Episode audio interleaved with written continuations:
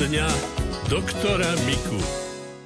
Milí poslucháči, my sa dnes so všeobecným lekárom Karolom Mikom budeme v jeho poradni venovať vašim otázkam. Hneď prvá otázka je od pani Márie z okresu Piešťany. Vážený pán doktor, chcem vás pekne poprosiť o pomoc a liečbu mojej choroby. Mala som aj COVID a depresie v novembri a v decembri minulého roka a už 3 mesiace mi tečú sople z nosa celý deň. Musím si ten sopel utierať. Aj z obidvoch očí mi tečie taká voda. Začal mi tiež samovolne unikať moč a musím nosiť plienku v noci aj cez deň. Pán doktor, je na to nejaký liek alebo nejaké bylinky? prosím, veľmi pekne, ak môžete, pomôžte mi a chcem sa spýtať ešte, grgá sa mi od žalúdka, v septembri 2021 som spadla a zlomila som si chrbticu. Zlomil sa mi aj kúsok rebra a teraz nemôžem dobre chodiť. Mastím si to skoro celom. Čo by som mala ešte robiť? Ďakujeme veľmi pekne. Narodila som sa v roku 1950, takže pani poslucháčka má 73 rokov. Tých otázok je tam viacej, pán doktor, tak začneme najskôr tými hlienmi. Je pravda, že v staršom veku, alebo niekedy aj nie takom celkom starom, ale už aj po 50 sa stáva, že dojde k takémuto tvoreniu hlienov, riedkých hlienov v nose. Robíme všeličo možné, ale ako si to nič nezaberá, nejaká špeciálna rastlina na to nie je, ale Eh, radi by sme boli, keby bola, alebo ak je, tak nevieme o nej. Veľmi nám s týmto pomáhajú otorinolaryngologovia, teda nosno-ušno-krční lekári. Takže ak by ste si dali prezrieť nosohltan, ten krčiar na to dá eh, lieky, také spravodlivé, ktoré k tomu patria, ale nečakajte, že to prejde zo dňa na deň. To nie, to žiaľ nie je. Aj keď to v podstate nie je nebezpečné, ale už tá skutočnosť, že dochádza k tomu kvapkaniu, akoby vody úplne riedkeho hlinu. No, ono by sa to silou mocou dalo zastaviť, že by sa dali lieky, ktoré zastavujú tvorenie tých sekretov, napríklad atropínom alebo podobne. Ale toto nerobíme, lebo to by sme pacienta dostali z dažďa pod odkvap. Že by mal suché v nose, suché v očiach, pretože ten atropín to nerozozná a prestane srdenie v očiach, prestane šlinenie, prestane všetko v týchto vylúčovacích sekrečných žľazách. Takže radšej dávať pozor a ten nožtek poutierať. Niekedy pomôže, keď sa vysí nejaká nos. Že sa kvapka, kvapka, no tak sa vezme vreckovka, ale striedavo, že si chytíme jednu dierku, vyfúkame, druhú dierku vyfúkame. Teraz badáme, že to hodiny nie je, dokonca aj dve. To je taká finta celkom neškodná, ktorá nie je ani nejaká medicamentózna a niekedy to pomôže. Ale tí krčiari tých si pritom vážime, lebo niekedy sa k tomu pridružuje aj určitý zápalový proces, lebo toto nie je zápalový proces. A vtedy sa tam dá ešte určitá liečba. Takže toto, aby skúsila.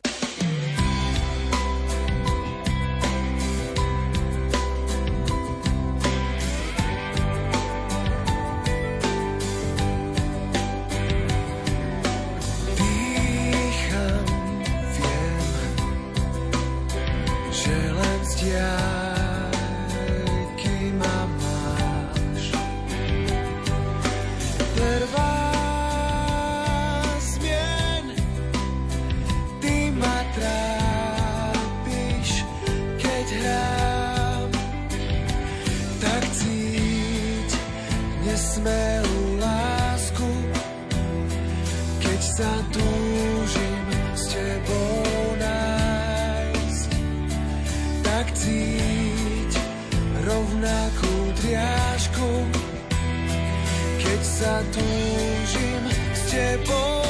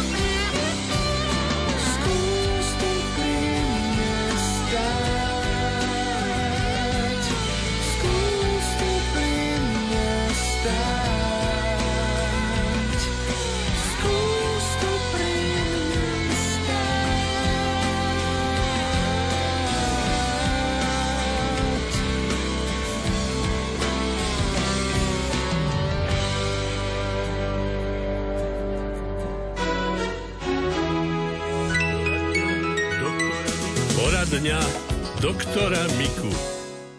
Druhá časť otázky, pán doktor, sa týka samovoľného úniku moču. To súvisí nejako s vekom. Pani posluchačka má 73 rokov, alebo treba nejako posilniť panvové svalstvo. Čo by ste odporúčili? Tak, ak je k tomu pridružený aj zápal močových ciest, tak najprv u obvodného lekára ten zápal treba liekami mohla by aj urologický čaj užívať, ktorý je v podivu taký istý, ako sme ho zostavovali pred polstoročím. Ja som si pozeral to zloženie, tak skutočne, a nie len u nás, aj, na, aj v Čechách. Takže sú to tie isté rastlinky, ako boli pred polstoročím. Do toho čaju by som prosil nedávať cukor ani med a užívať to len tak. A tie čaje ale v prípade len, keď je zápal. Ak je nie zápal, tak toto sa nemusí, pretože to nič nezlepšíme. No a tam je to potom už len na tom neudržaní toho zvierača, že to nefunguje dobre a uniká. No, je to celkom istý spôsob, ale tie vložky, podložky a nohavičky a všetko možné, tie sú 100%. Lebo potom môže ísť. A dnes je to tak, že vlastne nezachytáva moč, ale premení moč v látku, ktorá je netekutá. Čiže už nemôže nič pretiecť. Tak kým sa hmota, ktorá premieňa tekutý moč na netekutú hmotu, sa je niekde 3-4 deci, niekde pol litra. Tam je to vyjadrené kvapkami. Keď je na tom balení jedna kvapka, keby bola, no tak to je len na jeden svrk dáky. Ale keď je tam 5 kvapiek, čiže plné, tak kým to nenasíti tú celú hmotu, a to je, dajme tomu celú noc. A to sme chceli, nie? Aby z toho nepretieklo nič. Ďakujeme veľmi pekne. Posledná časť otázky sa týka bolestivej chôdze. Pani posluchačka Mária píše, že ešte pred uh, eh, 1,5 rokom spadla, zlomila si chrbticu aj rebro a odvtedy nemôže dobre chodiť na tie rasy, tie boľavé miesta skoro celom. Dá sa ešte nejako pomôcť? Tam skôr naučiť sa takým štýlom chodiť, keď to najmenej zaťažujeme. Niekedy taká maličko stačí, že z dlhých krokov spravíme malé krôčky. No, detail, maličkosť, ale niekedy to pomôže. Potom spôsob chôdze. Niekto chodí tak ako kačka, že sa kníše z boka na bok. To sú pohyby navyše a niekedy tieto pohyby navyše práve vyvolávajú tie bolesti. Takže snažiť sa zredukovať tú chôdzu na to minimálne človek chôdzi treba a ešte aj skrátiť tú dĺžku. Ak to bolí preto, že sme ohnutí veľmi, povedzme, bedrových hyboch, treba nevyhnutne sa vzopierať dvomi badlami, dvomi paliciami, keď to treba na obed nohy a obyčajne treba na obed.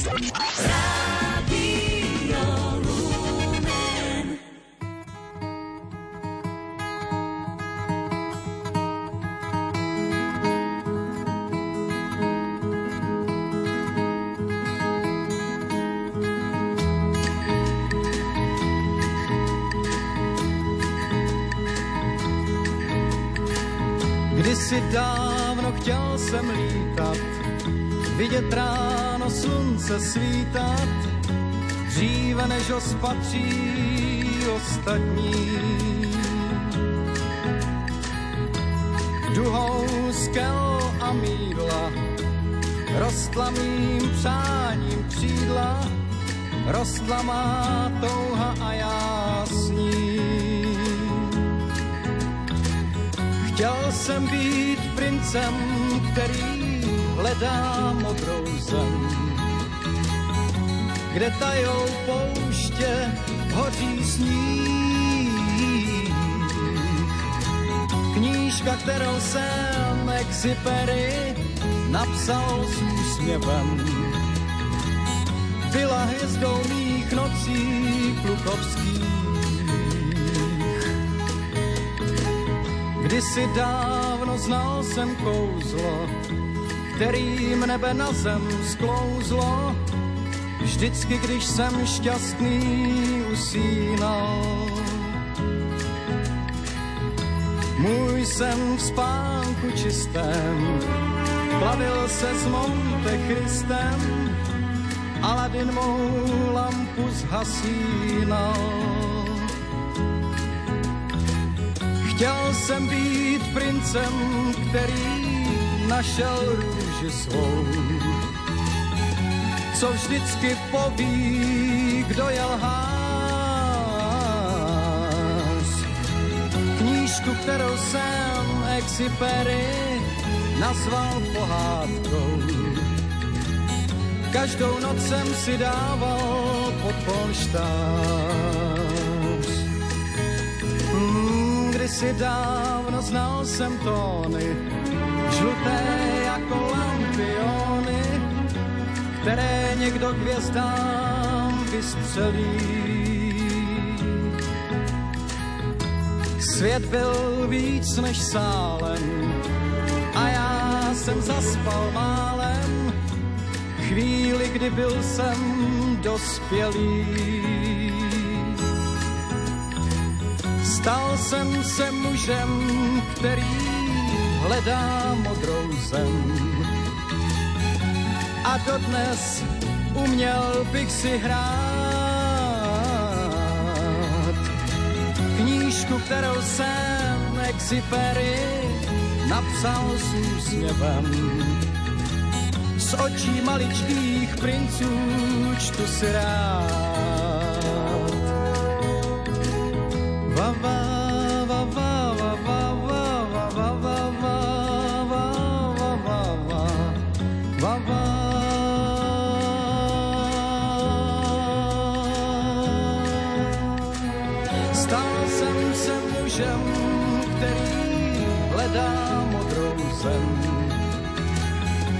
A dodnes uměl bych si hrát knížku, kterou jsem Exupery napsal s úsměvem. Z očí maličkých princů čtu si rád. Kdysi dávno chtěl jsem lítat, Kdysi dávno chtěl jsem lítat. Kdysi dávno chtěl jsem lítat. Zo zdravotníctva. Tento týždeň si pripomíname Svetový imunizačný týždeň. Pri tejto príležitosti usporiadal UNICEF v spolupráci so Slovenskou spoločnosťou primárnej pediatrickej starostlivosti tlačovú konferenciu v Bratislave. Zúčastnil sa na nej redaktor Martin Petráš a oslovil k téme očkovania hlavnú odborníčku hlavného hygienika pre epidemiológiu profesorku Máriu Števkovičovú. Pani profesorka, tento týždeň bol vyhlásený za Svetový imunizačný týždeň. Prečo je vôbec dôležité o imunizácii ako takej a očkovaní hovoriť? Pretože očkovanie je jeden z najlepších nástrojov na ochranu ľudí pred infekciami a zvlášť detí, kde je to najdôležitejšie. U nás vždycky imunizačný program a očkovanie detí bolo na veľmi vysokej úrovni. Rodičia ho príjmali a skutočne zaočkovanosť bola veľmi vysoká posledných 8-7 rokov sa nám zdá, že nám čas očkovania mierne klesá a to považujeme za určitý signál, že by sme mali o tom viac hovoriť, viac vysvetľovať rodičom a viac ich e, príjmať k tomu, aby sa nebáli dávať svoje deti očkovať a aj tí, čo to zmeškali, aby ich zaočkovali. Pretože keď niektoré z tých chorôb, a ide o závažné choroby, poklesnú pod určitú úroveň, tie choroby sa vrátia a budú sa šíriť. A budú chore nie len bežné zdravé deti, ale aj tie deti, ktoré majú zlú imunitu pre základné ochorenie a podobne, ktoré sa sami ochrániť nemôžu.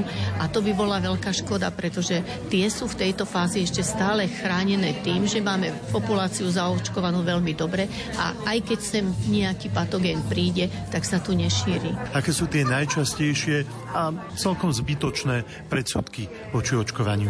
Z tých predsudkov sú to najčastejšie sa hovorí, že je tam moc antigénov, že je to príliš skoro, že imunitný systém dieťaťa nie je zdravý a že je tam veľa nejakých cudzorodých látok v tej vakcíne, ktoré by mohli dieťaťu uškodiť a neuvedomujeme si pritom, že dneska tie vakcíny už sú tak čisté, že počet tých antigénov je veľmi malý a na odpoveď vakcinačnú v organizme sa používa len určitá menšia časť imunitného systému, teda reaguje len menšia časť imunitného systému a ostatný je ďalej pripravený pre ostatné podnety z životného prostredia, z okolia toho dieťaťa. Takisto tie cudrodé látky alebo prídatné látky, ktoré sú vo vakcíne, sú v mizivých množstvách, mizivých množstvách a napríklad potravinami príjmame ďaleko viac a tá bezpečnosť tých vakcín je ohromne sledovaná.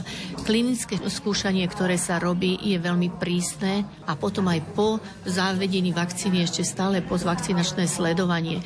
Takže ochorieť na nejakú z tých infekcií, ktoré treba máme v povinnom očkovaní detí, je ďaleko väčšie riziko pre to dieťa, ako byť zaočkovaný proti týmto ochoreniam. Prednostka detskej plúcnej kliniky Národného ústavu detských chorôb na Kramároch Zuzana Renerová je presvedčená, že nie je dôvod obávať sa očkovania. Myslí si, že rodičom treba opakovane vysvetľovať, prečo sa deti majú očkovať a tiež hovoriť o možných nežiadúcich účinkoch. K mikrofónu ju pozval Martin Petráš. Sú skutočne ochorenia, o ktorých sa hovorí, že boli pred množstvom eh, rokov dozadu ešte aj naďalej smrteľné? Samozrejme, infekčné ochorenia, o ktorých vieme, ktoré sa očkujú, majú dokázanú svoju úmrtnosť, alebo je, tá úmrtnosť tam môže byť, my to len nevidíme, nakoľko naozaj tá preočkovanosť je veľmi výrazná. Aby som povedala, že tak, ako nám klesli vlastne obavy z tých ochorení a z úmrtnosti, tak sa nám medzi ľuďmi zvyšujú obavy z tých nežiaducich účinkov vakcín. To je medzi nimi taká nejaká priama úmera. No? Takže sa s tým stretávate priamo v praxi si. Čo by ste im odkázali, čo by ste odkázali rodičom, našim poslucháčom, poslucháčom Rádia Lumen? Je naozaj priestor a dôvod na nejaké obavy? Určite nie. Samozrejme, nemôžeme sa tváriť, že nežiaduce účinky tých vakcín neexistujú, ale veľká väčšina z nich sú vlastne tzv. očakávané nežiaduce účinky, ktoré sú dané práve tou imunitnou odpoveďou organizmu na samotné očkovanie. O tých treba hovoriť a vlastne práve tí pacienti a rodičia tých detí mali byť o tom dopredu poučení, mali by očakávať, ja neviem, začervenanie v oblasti podania, bolestivosť v oblasti podania, teplota. Áno, to sú všetko reakcie, ktoré očakávame, ktoré nepovažujeme za závažné nežiaduce účinky. Takisto pri živých vakcínach to môže byť kožné prejavy, ktoré trošinku nám imitujú tu samotné ochorenia, ale samozrejme sú veľmi mierne, ale tiež o tom vieme.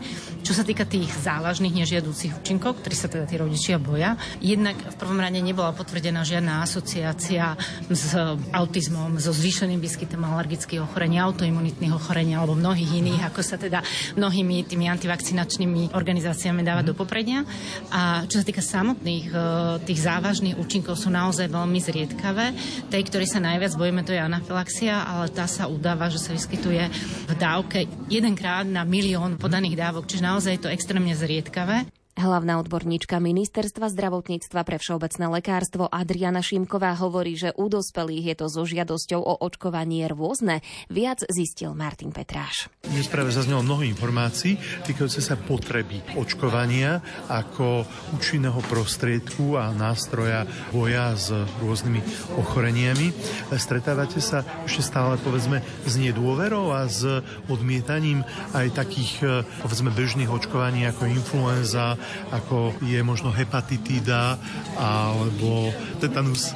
Takže očkovanie v ambulancii všeobecného lekára. E, musím povedať aj priznať, že záujem o očkovanie proti chrípke sa nejako významne nezvyšuje. Čo sa zvyšuje je očkovanie alebo záujem očkovanie proti pneumokokom, pretože pacienti, aj e, ktorí prekonali ochorenie COVID-19, už boli alebo neboli očkovaní, tak e, ešte v tých začiatočných fázach, keď neboli očkovaní, tak si uvedomili, že čo to je zápal plúc. Keď nedaj Bože boli hospitalizovaní alebo ležali domov so zápalom plúc a títo pacienti boli kontrolovaní na ambulancii všeobecného lekára. My sme ich očkovali aj proti pneumokokom. Čiže ak už človek e, zažil nejakú tú skúsenosť, žiaľ, my sme takí, že my sa poučíme až ex post a vtedy ten záujem o to očkovanie proti vírusovým infekciám aj proti bakteriálnym infekciám významne narastá.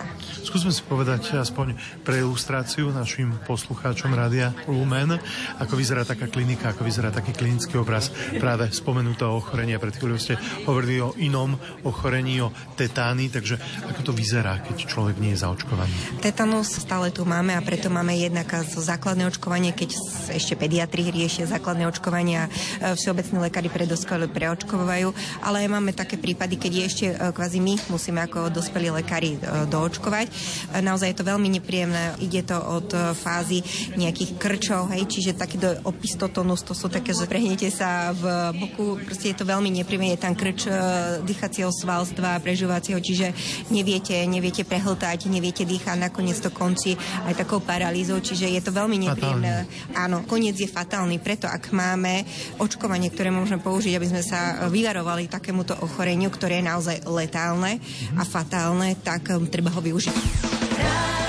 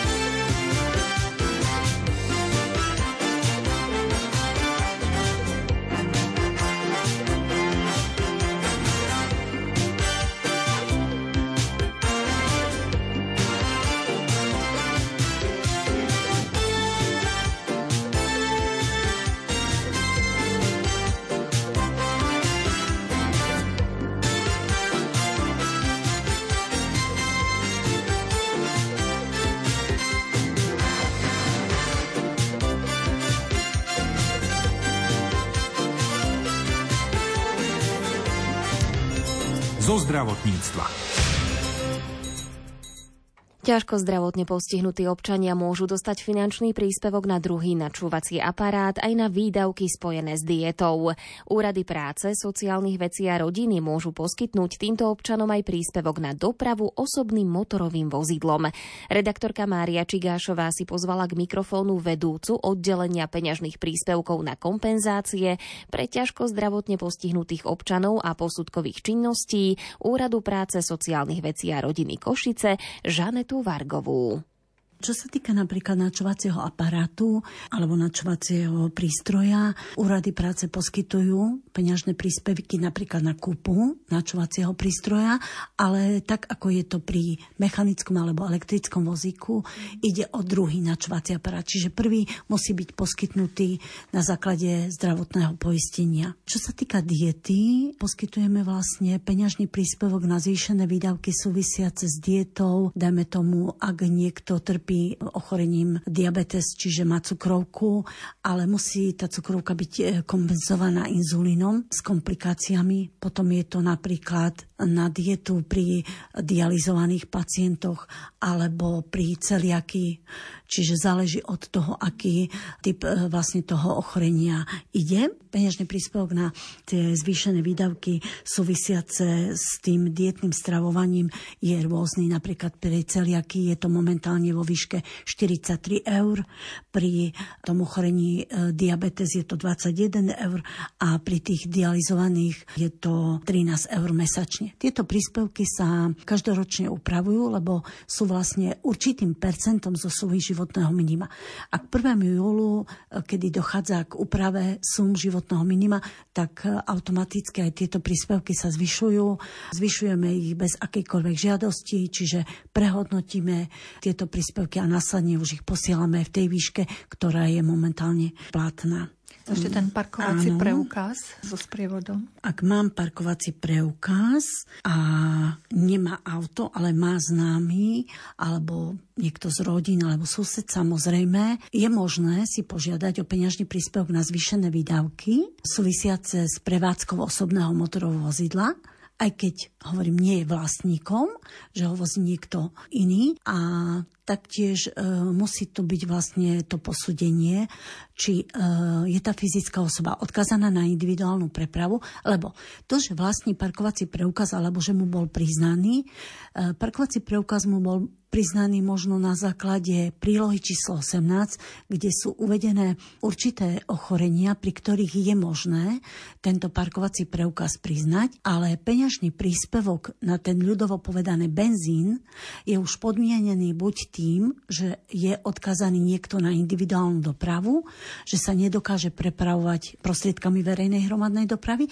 alebo e, sú to prípady e, napríklad, že nie je odkazaný na tú individuálnu dopravu, alebo ide tam o onkologické ochorenie, kde sa poskytuje akutná liečba, alebo e, sú to rôzne ochorenia krvi, alebo tí dializovaní e, pacienti. Čiže sú to také ochorenia, kedy človek, dajme tomu, vie nastúpiť, vystúpiť, vie sa udržať vo vozidle, ale vzhľadom na to svoje ochorenie, ktoré som spomínala, je potrebné, aby ozaj sa prepravoval tým osobným motorovým vozidlom a vtedy môžeme priznať ten príspevok na tú prevádzku osobného motorového vozidla.